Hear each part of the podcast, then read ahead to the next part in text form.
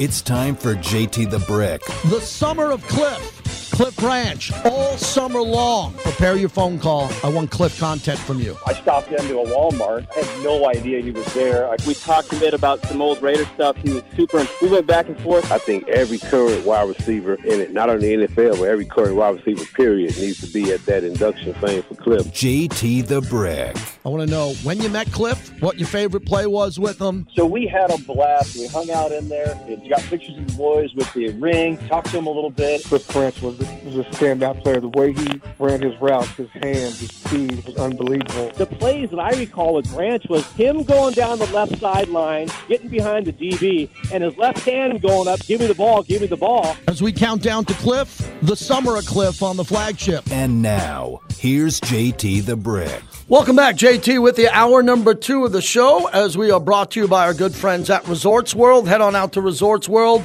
and check out the best place for our Monday night football show. We'll be live at Doghouse throughout the season, right next to the theater.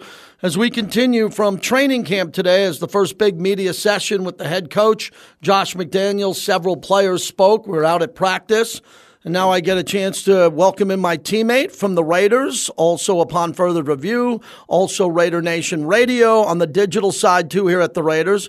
Eddie Paskal, how are you, Eddie? I'm fantastic. I've uh, I had to change shirts today, T. If I'm being honest, you What's saw me this morning. I sweated through the first one, but we're here. We're refreshed. We're feeling good. It's a it's an exciting day in the building, right? If you can't get gassed up for uh, for a day like today, you're probably not doing the right thing. I would agree. And in regards to the heat, you've been out here now a few Oh. years. It wasn't like all time brutal today. No, Okay, no. it wasn't, but it was hot and it was getting hotter as practice went down. But outside there, and I know for the suite holders and some of those who are getting invited here with the tents that are there this year and the fans and the hydration, that's a big deal. It looked different than last year. Yeah, for sure. And, and I think we're finally, you know, it, it feels good to be able to see what it should look like, right? I Mm-hmm. mean, the past couple of years here in Las Vegas with, with the COVID and all the fans and not being able to have fans in certain places, you're, I feel like we're finally getting a taste of what it could and what it should be like. Yes. Obviously, we're kind of easing into things. Day one is day ones for our events, uh, our event folks as well. But yeah, I think that if, if you have the opportunity to come out to camp, get here early, drink a lot of water. But the way that it is set up is very making the best of what you know. We've gotten used to 100 plus, but at some point you got to take a little onus on yourself and take care of yourself and make sure that hey, if I am out, if I am you know being in the elements, I'm doing everything I need to do to make sure that the experience is great for me.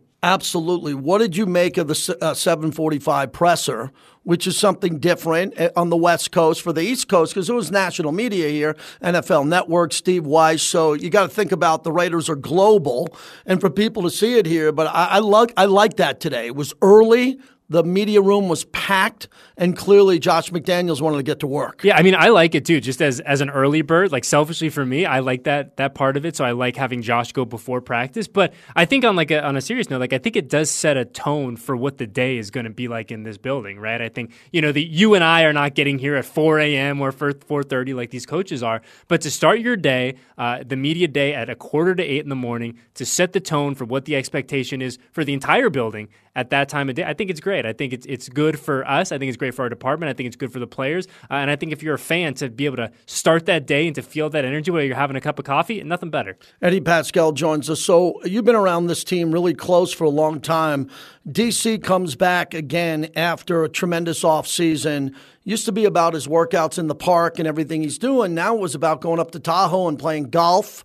And he's maturing as a quarterback. He was playing golf with his peers who are golfers up there. He did really well. So I wanted you to, to ask you really what you've noticed about Derek with his conditioning, his schedule, his family, and what's going on with him. I mean, one thing that you can never question Derek about is he's going to be here prepared, ready to go day one, right? I mean, the guy looks fantastic. He shows the guns off a little bit in the Yep, sun. He's gotten very fond of doing that. But I mean, all kidding aside, like he's a guy that's going to be the most prepared guy in the building. He's going to be here early. He's going to be ready to go. He's going to have an, an understanding and expectation of what the team's goal is for the day and what his goal is for the day. So I think he comes in now as, as a veteran guy, as a guy who's comfortable, is confident. Uh, he got the nice payday a few months ago. Like he knows, like, hey, I'm going to be here. This staff is committed to me being here. I want to be here. Let's go out. Let's put some work in, put a lot of work in, and win football games on Sundays. Eddie Paskal joins us here from the Raiders digital side.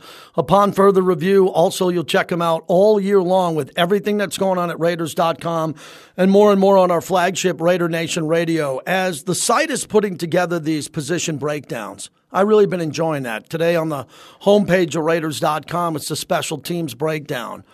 What goes into that in regards to what we saw last year, new additions, depth, players, and uh, the competition, which I think is a big part of this? Yeah, I mean, Levi and Rachel have done a tremendous job on, on Raiders.com and putting those together. But I think you look at at kind of the state of this roster, and I think you use the perfect word. It's competition, right? I think right. Josh and Dave, to their credit, have come in and been very open about, hey, look, we're not taking any preconceived notions about anyone on this roster, right? If you had a great 2021, that's awesome. If you had a 2021 that wasn't where you wanted it to be, that's okay too. Everyone is coming in, uh, you know, a fresh slate, no no preconceived notions about who you are or what you're going to bring to this table, and we're going to go to work. We're going to see you work for this the duration of this camp. For a lot of these guys, we're going to see them work in the preseason, and then Josh and Dave are going to sit down and put together the best 53 guys that they can.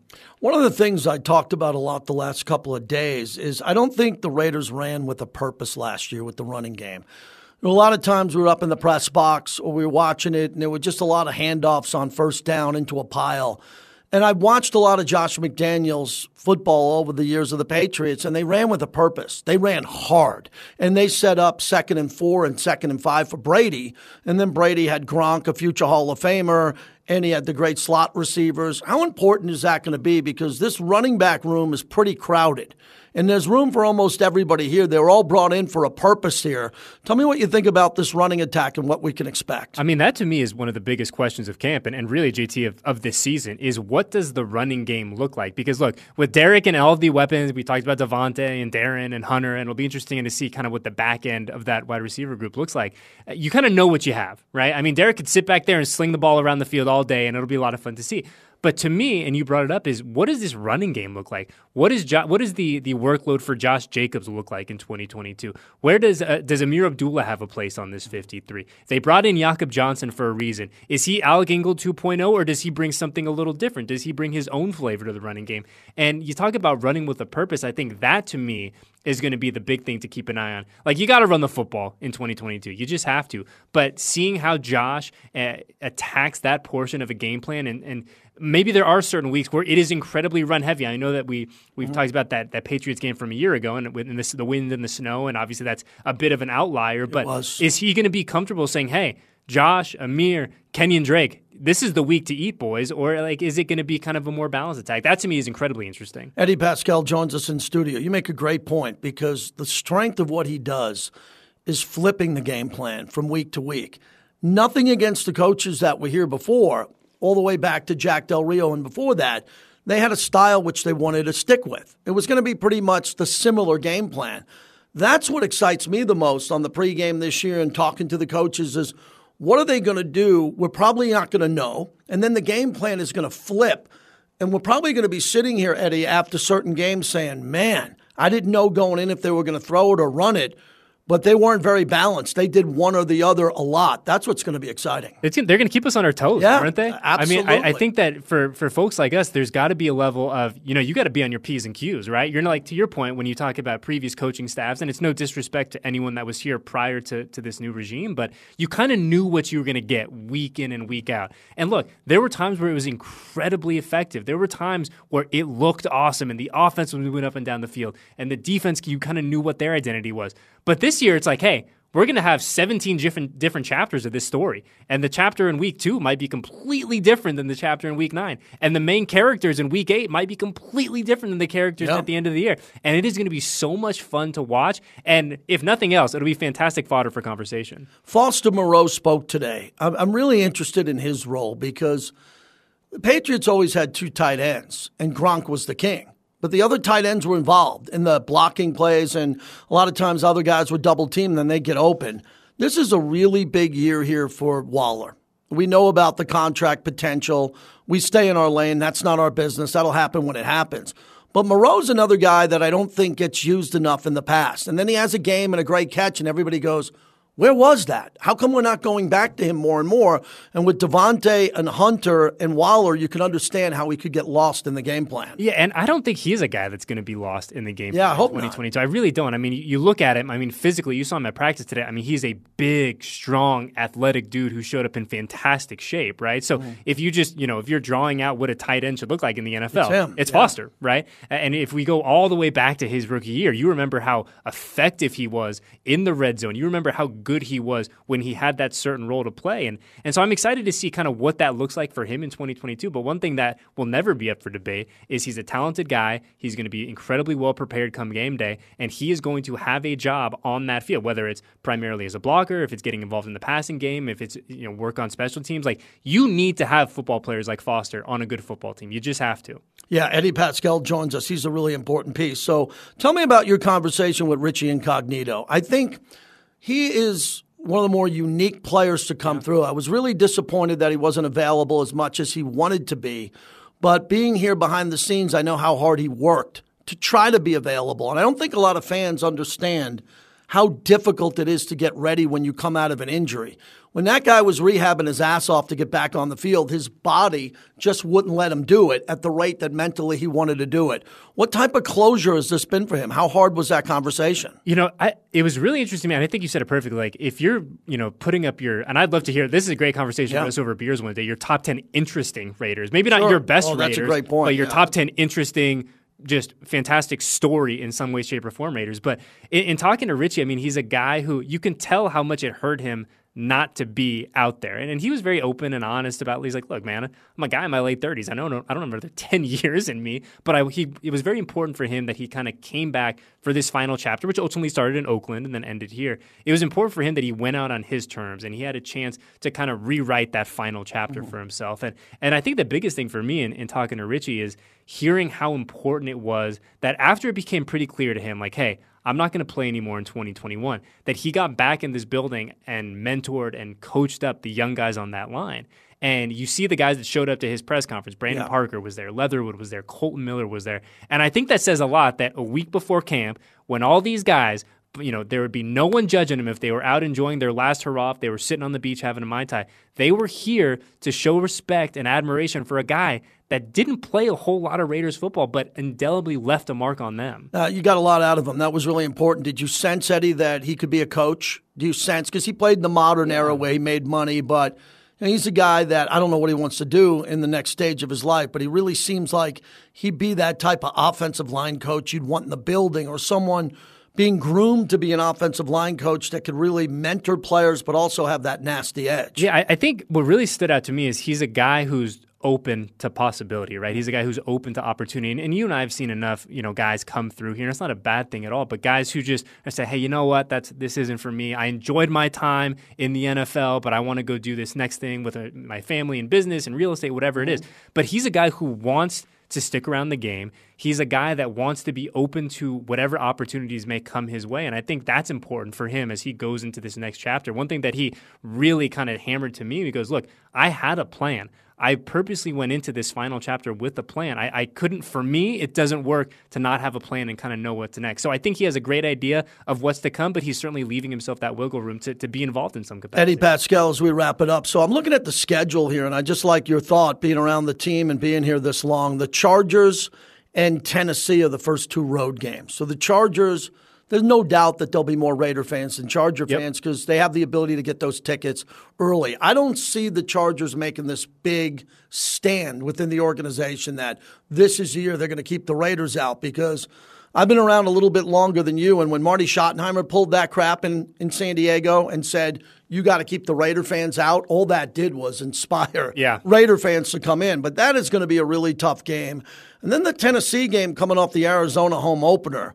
We, we know they're going to run the ball. Yeah. I mean, that's what they're going to do. And Tannehill has got a lot to prove. It seems like this is his bounce back year, and he better have something because he doesn't want to mentor the guy looking to take his job. Walk me through the first three games and what you're sensing here as it's at Chargers, Cardinals at home, and at Tennessee. You know, I, the week one is always a bit of a mystery to me. It is. Right? I mean, it's like, you know, if you go out and you win by 42, you go out, you lose by 42. Like nine times out of 10, that's not going to be an indication of who you are for that season. Week one is just weird. You know mm. that. It's a funky, one off, weird, especially with guys how little they play in the Yeah, preseason. now, it's just a unique kind of live in its own world game. For me, I think it's it is week three. It's that Titans game. I think with two games under your belt and, and the Raiders, you know, hopefully have a, a you know a pair of wins. Mm. But to go into Tennessee, a team that is a really good football team, and the one thing that we don't talk about enough is when you go to Tennessee. Have you ever uh, think uh, Mm. crack your, your mind a little bit here? Have you ever gone to Tennessee when the weather's nice? No, and that's a really good point because It's either hot. It's either it's either hot as hell or it's forty degrees. It's and it could be wet there, and it could be Mm-hmm. kind of sloppy there. That's that's a really good point, and I would assume on that game when we're looking at the 25th of September, it could be really humid. It could be one of those hot games there, which I think would be advantage Raiders where they're training out here and what we're dealing. Yeah, with. I, I would think so too. But I I mean, that's it's a game that is very interesting to me because of the weather. Because hey, who's gonna you know who's gonna can be able to establish the run? Like, there's a lot of intrigue in that game. And yes, the home opener is to be awesome, and who isn't be excited for that game? But week three is one where I go, huh, Yeah. like this is an interesting place where the Raiders are going to be able to at least kind of have a little bit of a gauge of who they are and what they want to be. And, and certainly, you're not at the quarter point yet in the season, but you are getting a better idea of what this team is going to be capable of. Absolutely. Wrapping it up with Eddie Paskal. So, what have you learned about Cliff Branch and Richard Seymour going into Canton? This has an opportunity to be super special. The turnout of the alumni, Mark Davis inducting Cliff, playing in the game, having the Hall of Famers like Freddie B and the ones who are already in going to be there. I'm calling it the perfect storm. This sets up beautifully for the Raiders. Not so much win or lose in that game. That game's secondary to be not Coach McDaniel. No, certainly not. today. Yeah. He made it today. That's Yeah. that's very important to him. But for the fans who are coming in full force, and you know what this means to the alumni, what are you looking forward to the most? I mean, I think I'm just, you know, frankly, looking forward to Cliff posthumously, unfortunately, having kind of his moment in the sun, right? I, I think that one thing, and you and I have talked about this before, that that I will be eternally grateful for this organization for is they do, in my opinion, a better job of educating their players and their staff about the importance of their history. And yes, I have a little old man in me where I, I enjoy that that kind of, you know. Mm-hmm. Throwback era, that that education of players before, but I think for a place like this, Mark Davis says Mark Davis says it's all the time. They are the most. They are the DNA of this place. The former players, the alumni. So the fact that from the, the tippy tippy top down, that the players and the staff are educated about the importance of these guys, these men and women that came before us, I think is is incredible. And so to be able to learn uh, about Cliff a lot more over the past couple of years, and especially towards the end of his life, I met him a handful of times. Santa Rosa. He was living in Santa Rosa. I went to Yeah. high school, so North North Bay guy like me. But to have him get his moment in the sun, for his family to be able to sit there and say, "Hey, I know it's too late. It didn't come when we wanted to, but at the end of the day, Cliff is a Hall of Famer." I think just the very human, emotional side of it is going to be really powerful. Uh, lastly, with uh, everything you do on the podcast and digital side and the access, you got a new coach and GM here and new players. Give us some expectations here, what you're putting up on the calendar, what you want to do, because especially what the site's doing with the position battles. What are you trying to accomplish in the preseason to get the new fans to learn more about the team? Well, I think for all of us, our entire Silver and Black Productions umbrella from, from Brad all the way down, I mean, our, our goal is to tell the story of this team, right? I mean, there's 90 guys on this roster, there's 90 stories, and ultimately we'll have the story of the 2022 Raiders. So whether that's in video, in written form, in a podcast, in our fantastic relationship with 920, I mean, our job is to tell the story of this team and to do it better. And the one thing that we can provide is that access to these players and the staff that a lot of other folks don't get. So we're really excited. Certainly a training camp for us. We're still kind of ironing some things out, but we're ready to go. Give me a young rookie or someone that you've just been surprised with. Hey, you had a one on one and you met him and you're all saying, wow, this is special. This is someone who could really pop from a media perspective. Well, we actually, funny enough, we sat down with Tre'von Moehrig earlier, mm-hmm. and I think Tre'von is, is really good at the media stuff in general. But I was telling some of our production guys in the back that he is just better in 2022. I think he's more comfortable being on camera. I think he's he was already an incredibly well spoken, articulate guy, but he just struck he just struck me as a dude who was just like, okay, I've done this before. I know I can do this, and I'm willing to be a little bit more open, a little more transparent. So uh, he's a guy who we're expecting big things from off the field, but or excuse me, on the field, but off the field, I think he's gonna be a great quote too. Thank you, Eddie. I'll see Absolutely. you in Canton. I'll see you in Canton. Take care. Eddie Paskal, check out all his work at Raiders.com. They do a tremendous job capturing all this content, man. And you got a new coaching staff, you have a new general manager. This is brand new for all of us here. For me, for Eddie, everybody is here as we're getting to know everybody, and they're going to do a great job as we count down to Canton. So here's what we got the rest of the way. I'm going to get to baseball. We got some games going on in progress. We're going to talk about the Kyler Murray extension today, which is the biggest story in the NFL. Some Raider news and some sound from the other players that spoke today. So appreciate Grimaldi's as we kick off this hour of the show. Best pizza I ever had. Head on out to the four locations here in the Valley. When we come back, we'll take your call 702 365 9200. And if you missed the press conference with Josh McDaniels today, it's up at Raiders.com. All the other players who are available and what we're going to see tomorrow and throughout the weekend as we count down. It's the summer of Cliff Branch, and at any moment you have a Cliff thought, give it to us here on the flagship of the Silver and Black.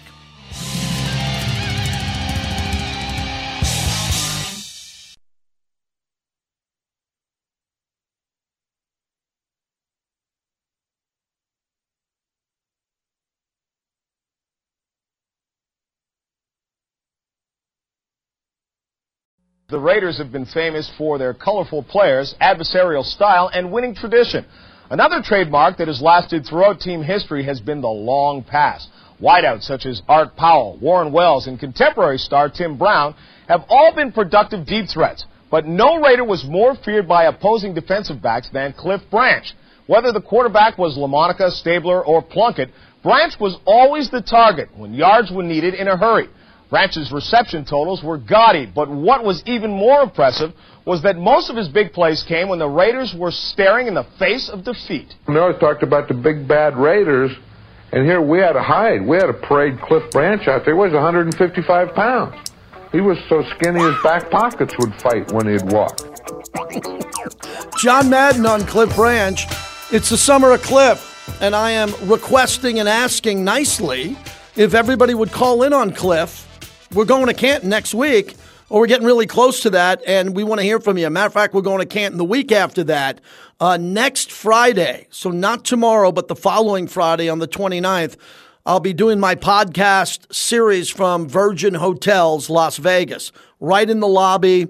We're going to have some really cool special guests from a Raider alumni to an owner of a restaurant uh, to a singer, a performer. It's going to be really cool and very unique. Uh, head on out to Virgin Hotels Las Vegas. Once a month, I'll be doing a live podcast series for the hotel which is going to be really cool. Something I've never done before. We're going to have about three or four guests during every podcast to a live audience, and it's going to be someone unique. It could be the owner, Michael Morton, the famous Morton Steakhouse, Michael Morton, who now owns one steakhouse. We could have Marcus Arroyo, the head coach of UNLV. We could have Fred Biletnikoff, an alumni here. It kicks off on the 29th from 4 to 6 p.m. Come check out my podcast series at Virgin Hotels Las Vegas, which has a great history, that piece of real estate here in Vegas. And I'm looking forward to that starting a week from Friday. We're taking your phone calls on Cliff Branch and what you want to know as we open up training camp today. It was really cool 24 years ago in a training camp today, and today was the first day of school. Pretty emotional day for me today. I got up at the crack of dawn. My wife and my son are driving to Oklahoma today. It's 14, 15 hours. So gave my son a big hug on my front lawn, and they're driving, and they've gotten through Flagstaff and they're on their way to Albuquerque and after Albuquerque, Oklahoma City before they get to Norman, and they're listening now.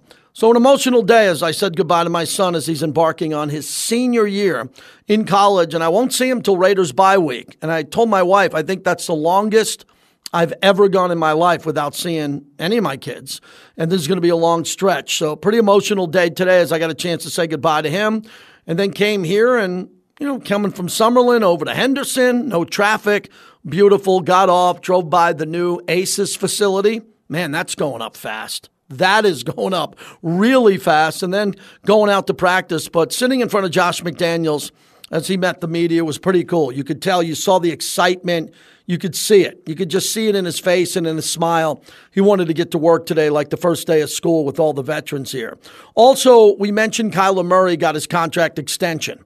So it's 230 million, not all of it guaranteed, 160 million is. Kind of nice, huh? It's not Deshaun Watson's 230 million guaranteed, but it's pretty close and he's the second highest paid quarterback now on an annual basis behind Aaron Rodgers. Kyler Murray's making more money and will be making more money than Patrick Mahomes. Let that sink in. And if you look at what the Raiders are doing here, if you look at what the Raiders are doing with the quarterback position, before the bye week, they play Justin Herbert, Kyler Murray, Ryan Tannehill, Russell Wilson, and Patrick Mahomes.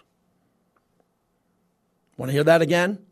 That's why the schedule is pretty tough. Now, Derek Carr can beat any of those guys, and he has. He's beaten Patrick Mahomes. But to open up with Justin Herbert, Kyler Murray, Ryan Tannehill in a prove it year, Russell Wilson, and Patrick Mahomes, that's a pretty tough part of the schedule, and it's right out of the gate before the bye week. And the bye week comes week six. So the Raiders, this, this training camp is really important for their cardio, for their ability to be in shape, and their ability to play in different types of weather and be ready to play quickly. I told you we'd have a baseball guest, and we just got him, one of my good friends. And this is a guy I'm going to podcast with, Josh Towers, former major league pitcher who lives here in town, works for VSiN.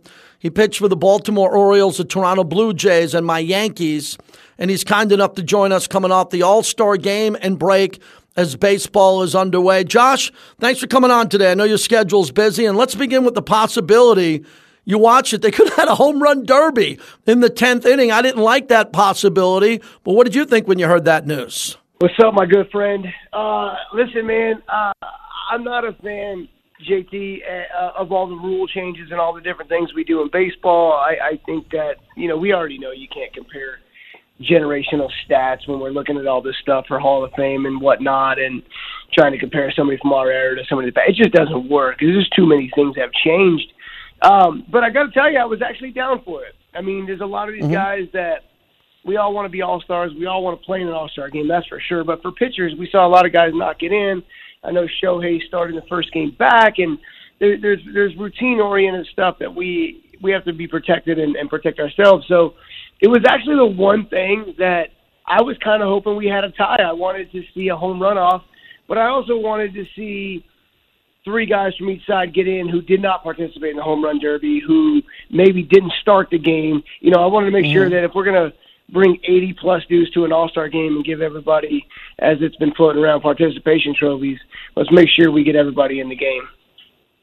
Yeah, Josh, that's interesting. You say that 80 plus. I saw your retweet from Ken Rosenthal. I know you're talking yeah. about that. And, you know, as a pitcher, as a pitcher to come in in the 10th inning or the 11th inning in a legendary game because the point I was trying to make is when a game goes to extra innings, which is very rare, almost impossible, that All Star game automatically becomes legendary. And if you had to hold back two pitchers just in case, or a pitcher and use that pitcher, that pitcher's in a really, really tough spot. And as a former pitcher, that'd be kind of cool. You don't start the game, you don't come in second or third, and then all of a sudden you're in the bullpen going, man, it's the eighth inning, we're tied up, they might use me. No, I'm, I'm like, again, I'm down for it because like like Pete Rose always said it best. Like if you if you and, I, and I'm not quoting Pete. Don't I'm gonna mm-hmm. paraphrase here, but if you want to uh, even get close to my hit total record, you might want to play some extra inning baseball games. And we taken that away. I mean, what did we have? I think it was Whit Merrifield broke his streak. He had 500 and something consecutive games played for the Royals, and, and that broke the other day. And that was the most impressive streak going. And I think maybe Greg Olson, not Olson, not Greg, but Olson with Matty Olson with the Braves has the mm-hmm. next one. Like these records are we know nobody's ever going to catch Cal's record. We get that, and we get the money and how it has changed the way we we we, we play our guys. But at some point, like they have to play. And and if we're going to compare records, if we're going to talk about this, if we're going to talk about what winning means and and the teaching of winning and all this other stuff, Pete Rose is right. You might want to play some extra inning games. You guys might want to go out there and play nine and get dirty. And and, and that's kind of lost. And and I don't blame JT. I don't think you do either. I don't blame the players. Um, mm-hmm. But it is easy when I'm making twenty, thirty, forty million dollars to take a day off. It I don't fight it as much when my coach says I'm not in the lineup today.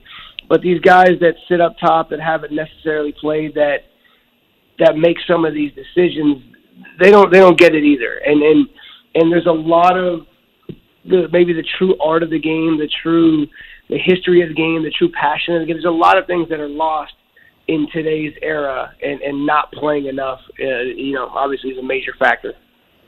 Josh Towers joins us, former big league pitcher. Now you can catch him on VSiN. And and Josh, what do you what do you make now about Juan Soto and turning down the 440 for 15 years. Well, those contracts I thought went out and died. I didn't think we were going past 10. I thought that was the purpose in the conversation the last couple of years because of the Pujols contract. And look at Trout and what he signed, and he's getting injured, and his team's 10 games out of the wild card. Do you think that the Yankees and the Mets are the front runners now that he could be available to pull off a blockbuster deal? What do you think the good fit is for him?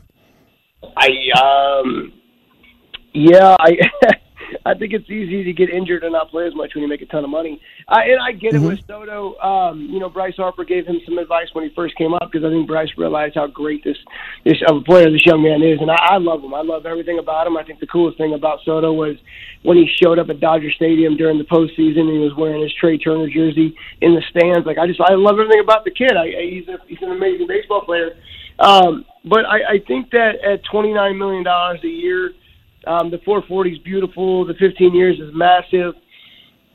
The 29 a year maybe didn't get it done for him, and and I also think, and I don't know, because the GM of the Nationals, I was a big fan of when I played, and, and he was my boss at one point. And I think he's a great man, and I think he does a great job. But um, you know, he tried to, from what I understand, he tried to defer like a hundred million dollars of Bryce's contract instead of you know paying Bryce what he was due. And look what he did over in Philadelphia. He went there the first year and won an MVP, and he was about to win it again this year until Blake Snell hit him in the hand. Um, I, I just feel when you look back at some of these contracts, I think the Nationals messed up. And they messed up. They could have kept Bryce, and I think they could have kept Soto as well. They could have kept this entire dynasty intact, and this was one of the most amazing teams I think we've seen since the early Yankees of the of the 2000s, maybe the late 90s, and of that Seattle Mariners team back in the turn of the century as well. This this team was loaded, and I think sometimes it's the agent in Boras. I'm not a fan, and I think he does a lot of things wrong. Sometimes it's the, the the player probably wanted a lot of this. He probably wanted the money. He probably wanted some of it. He probably was okay. Um, and I, I think that the GM and the Nationals might have messed up as well. So I, I don't know who's fully to blame. I know Soto knows he's going to get 400 million if he wants it. He's going to probably get 500 if he wants it. We look back at Mookie Betts' deal, and we look back at some of these other deals, and and Soto knows he's younger and better, and so I think he's more in the 10 to 12 years of 440 million, and that's why they didn't get it done. Josh Towers, as we wrap it up, former big league pitcher for the Orioles, the Jays, and the Yankees. Finally, Hey, Josh, wait, you look at this go- from. JT, before you go any further. What do you think about the? Okay, so the Orioles have now finally turned the corner. Mm-hmm. They're 86 in pieces. They got these young kids finally coming up. Their minor league system is one of the most loaded systems in all of baseball. They have prospects. Uh, I mean, I can go on for days about how good these kids are. And if they're this close to winning and they're above 500 right now, what about them being a trade to bring Soto over and give up some of these pieces? And we wouldn't even see the big league team affected in a negative way at all. I think this would be a great fit for them. Yeah, I just don't trust the ownership there in Baltimore. I know that puts you in a tough spot. I just don't know if they're in the business of pulling off a deal like that, or nor if they want to. I'd say I'd say the same thing about the A's. I'd say the same thing about Tampa. I'd say the same thing about a lot of organizations in sports that I don't know, Josh, if they're fully committed to do a deal like that, let alone a blockbuster deal, if ownership has the guts to do it. Yeah, I, I mean, listen, they have what it takes internally to to trade. At. Mm-hmm. It's not like what the Braves gave up five prospects to get Olson, right? These guys have they can give up ten prospects, and the minor league system wouldn't be even noticed. That's how deep they are. But then you're right. Is the is the Major League Club willing to give them that contract, and are they willing to bring in another pitcher or two because they can compete next year if they do this? Josh, last one from a gaming perspective. You know, I'm a big Yankee fan, and your time there, I think it's I think it's gone from the beginning of the year. Hey, the Yankees are really good and they're off to a great start. To now, it almost feels like World Series or bust. I know the Dodgers are waiting in the National League. The Astros match up really well against the Yankees. They they're tougher at times mentally in those series. They're not intimidated to play in the Bronx. Altuve's the greatest Yankee killer since Big Pape. Uh, Papi, handicap how you see the American League with the Yankees as the favorite to match up in the Dodgers. Who do you have coming off the All Star break? Yeah, I think the Houston Astros are the best team in baseball. I think top to bottom, they're the best team, uh, especially at home. Best team. Their pitching staff. I, I try to explain this to everybody. Their young pitching staff. All these kids. Framber Valdez might be my favorite. Him and and Garcia and these kids. They they grew up in in Major League Baseball. They came up in the postseason era. They they grinded and cut their teeth playing in the postseason. So it's not like what we saw with like Gonsolin. He's never pitched in the eighth or ninth inning of a regular season game. He doesn't know what the postseason necessarily tastes like, and they're very similar those two things. And so all of a sudden, the highest pressured, most exciting moment, him and Shane McClanahan, a young rookie for Tampa, couldn't control what they were doing. The ball was up, and they both got tattooed a little bit because of nerves the, the Houston Astros, those kids don't have those exact nerves because they got those out in the postseason a long time ago, and so the rest is just what it is. So I think Houston is by far the most dangerous team. They get uh, Yordan Alvarez back right after the All Star break, so luckily for them, that wasn't a big Mm-hmm. injury. Um, and so I think they're the most dangerous. I, I love the Yankees. Don't get me wrong, JT, and I know you do. Uh, Jameson Taillon still has a lot going up to do, even though he's a veteran of great stuff. Nestor Cortes, we've seen him slip a little bit since he caught his fame, and we don't know what he's going to do in those big moments. Severino has to stay a little bit more healthy. We know what Gerrit Cole's going to give, and Jordan Montgomery. I love him. I think he's going to be fantastic down the road. I wish I pitched like him, but he also isn't getting run support. One and two, we have a lot of unknowns about Jordan. So as good as this Yankee team is, they're not going to go and win based on offense. And this team is everybody has picked each other up, and that's what's the coolest thing about this team. But I think once the once the postseason comes around, are they as prepared and can they check their emotions and their adrenaline as much as what I think Houston can? And that brings the Dodgers in play, like you said. The Dodgers have a more experienced team, but listen, they're relying a lot on Gonsolin, who I think is a, he's a winner. He's won at every level. Go look at his stats. This kid is amazing. And Brian Anderson or Tyler Anderson, whatever his name is, Anderson, who came from the Rockies, not Brian.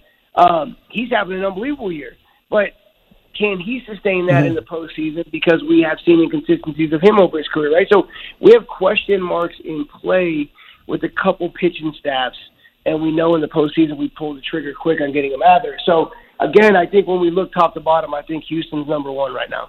Thanks, Josh. Let's catch up before the end of the summer. It's been too long. Thanks for doing this. All right, buddy, later. Take care, Josh. Josh Towers over at VSiN, former big leaguer who lives here in town.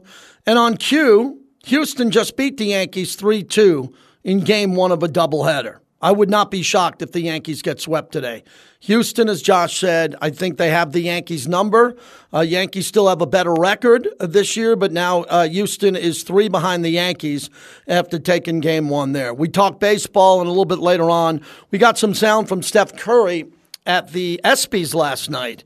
If you're joining us late, if you got a chance to see that, I'm not a big ESPYs guy, but I thought Steph did a good job. We got a lot of Steph fans who listen to the show because they're Raider fans and they're Warrior fans. So I am sitting here at the Intermountain Healthcare Performance Center. I think this is a big day. It is for me uh, to be at my first Josh McDaniels press conference today, to be out at practice, to see the energy around this organization, the amount of media that is here. Tough to get a parking spot today because everyone from NFL Network to ESPN, other crews that are here today, because the Raiders reporting first. So the first of the NFL content that we're seeing out there around the league is the Raiders and Jacksonville coming as they're playing in the game. Uh, Kyler Murray agrees to a $230 million deal. 160 million of that is guaranteed.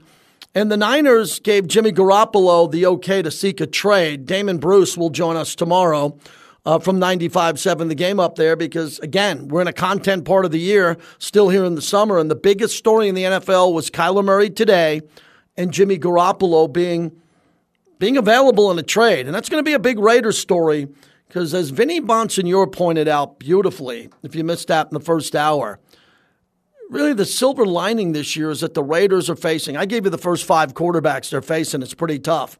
But they do have quarterbacks later in the season, midway point in the season to later in the year, that they should be able to beat. As Vinny mentioned, Trevor Lawrence, Jameis Winston, Matt Ryan, who's on the way back end. He's way past his prime. He's not a still still a good player, but he's not in the prime of his career.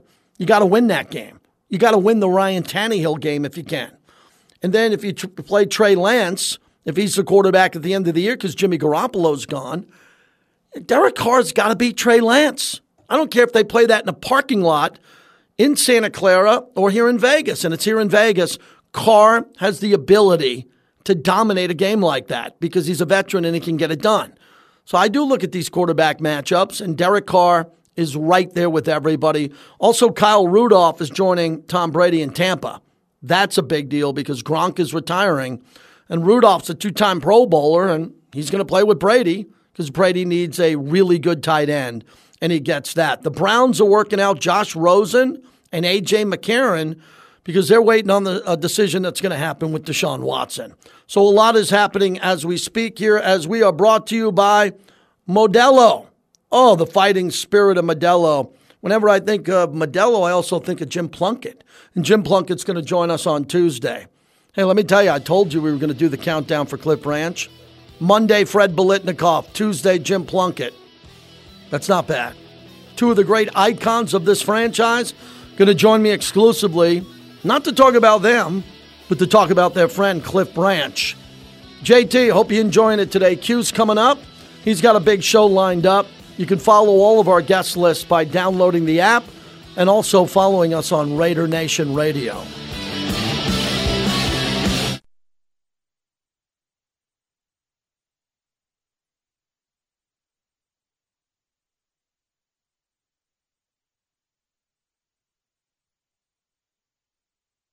Las Vegas is the entertainment capital of the world. Now Las Vegas is the sports capital of the world. So Mm-hmm. professional football and professional hockey. So, and then uh, and, and maybe one day you can never have have Major League Baseball because they're gonna have professional women's basketball here. So it's gonna be here, and it's, it's gonna be a sports capital of the world. Look at Clifford Branch calling Vegas soon to be a sports capital of the world. And we do say, you know, the entertainment capital of the world, and it could be a mecca down the road for sports. You know, more and more as I have, I've lived here on and off, but mostly since 1996 when I came out here, it was a boxing town and a very underrated NASCAR town. I, I talk a lot of NASCAR, as you know. I love NASCAR. Uh, Maury Brown's going to join us tomorrow. He's also a Forbes insider. We're going to talk football. He was the one to break the story about NASCAR going to Chicago on the streets and all this. When we have NASCAR here in Vegas, it's the largest attended sporting event, I think, west of Austin, Texas. I'm talking anywhere, including the LA, everywhere. So we have a massive event here with NASCAR coming during the playoffs. Uh, the other news today that I want to get to quickly is Lamar Jackson isn't holding out. But what is he going to do for this contract now? Now that Kyler Murray signed his extension today, what is the starting number? What's the starting number for Lamar Jackson? I think it should be 230 million bucks. I think that's where it should start, and I think he deserves to get it. Antonio in Modesto, you're up next on the Raider flagship. Hello. Hey JT, man, I know you're wrapping it up real quick. Hey, um, I, what I'm looking for is I'm really curious to see how Josh handles the preseason. Mm-hmm. I know last year DC did get no snaps at all. Um, I don't know if he's going to give him a couple little, maybe one drive or so, but I'm curious to see that. Um, I'm excited. Uh, The offense, I think we're just got to build on offense. We can get to the defense, you know, sometime Mm-hmm. next week. We know with the edge, the guys on the edge. But I wanted to tell you, because I had the opportunity last night to have dinner with George Buehler. Um, he Mm. just told me he was invited to. Uh, he's going to be in um, Las Vegas in a couple of weeks. Mark invited him, and of course he played from '70 to '79 with uh, Mm-hmm. Great Art player. Shell, Gino. So and so I hope you could get him on the air, man. He we had we put down a couple couple beers and he ate like a 32 ounce ribeye. So Mm. Um, it was it was a great time. He had a lot of Cliff Branch stories. So I wanted to share that, and hopefully when he gets into town, maybe you could bump into him and get him on the I air. do. He's a great guy to talk to, man. I'm Yeah, thank you for saying that. He was one of the toughest. He has some of the biggest hands and great offensive linemen, and uh, that was great. He always wore a cowboy hat when I met him initially, and uh, one of the Raider rallies that we had, or Raider preseasons we did, George Atkinson and I, thanks for the call, sat out on the 50 yard line at the Oakland Coliseum in director's chairs, and we were interviewing alumni, and we interviewed him, and he was a hell of a player and he will be there. The Raiders have two massive events coming up in August Canton, Ohio, where they'll play in the game. They'll salute Cliff Branch and Richard Seymour, and then they have their alumni weekend, which is the biggest in all of sports. You know, there's no NBA team, NBA team, forget about it. It's joke.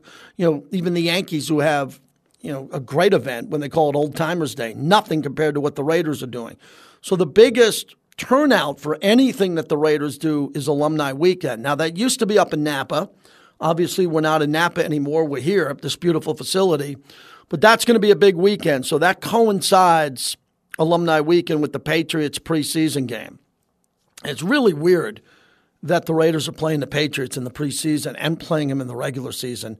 Same could be said about Jacksonville with the Hall of Fame game, but the Hall of Fame, we luck out because Cliff Branch and Seymour are going to be there. So that's good because the Raiders will be there. And then Jacksonville gets Tony Boselli in, and he's always a good interview Always enjoyed talking to him. I mentioned Vinny's column, really good to read at the training camp preview. New leadership creates a new vibe. You know, every year, the veterans get in front of the microphone at training camp. No matter who the coach is, they always talk about the culture. Hey, the culture is this. We're going to get here. We're going to be the first in the building, last to leave. They say that every year. But this year, it's something different. It seems like, and here's, here's my take, and I hope it's right. If it's not, you know where to find me. I think that the veterans who are locked in, like Max and Carr, and those players, Renfrow just got a contract extension, they're always all in. The other players who are all in but are playing for their contracts, no guarantees. Even Darren Waller, no guarantee. I think he's going to get paid. You think he's going to get paid, but there's no guarantees in life. They're all here. Josh Jacobs did not have his fifth year option picked up. He's here. I saw him today walk right by me, smiling, laughing, having a good time. He looked great, really in shape. And then the rookies who are here, this is the first time they're seeing a culture. The first time these undrafted and drafted rookies have ever been to a training camp with veterans. This is not OTAs. This is real training camp. And to see some of the young players today walk around, you could just tell their heads were on a swivel. Their head was on a swivel looking for the coaches, the GM, the players who are here today, and everybody's in a damn good mood and excited about this. I think the Raiders are going to have a chip on their shoulder this year. I think there's enough disrespect floating around the league for a team that won 10 games and went to the playoffs and almost beat the AFC champs.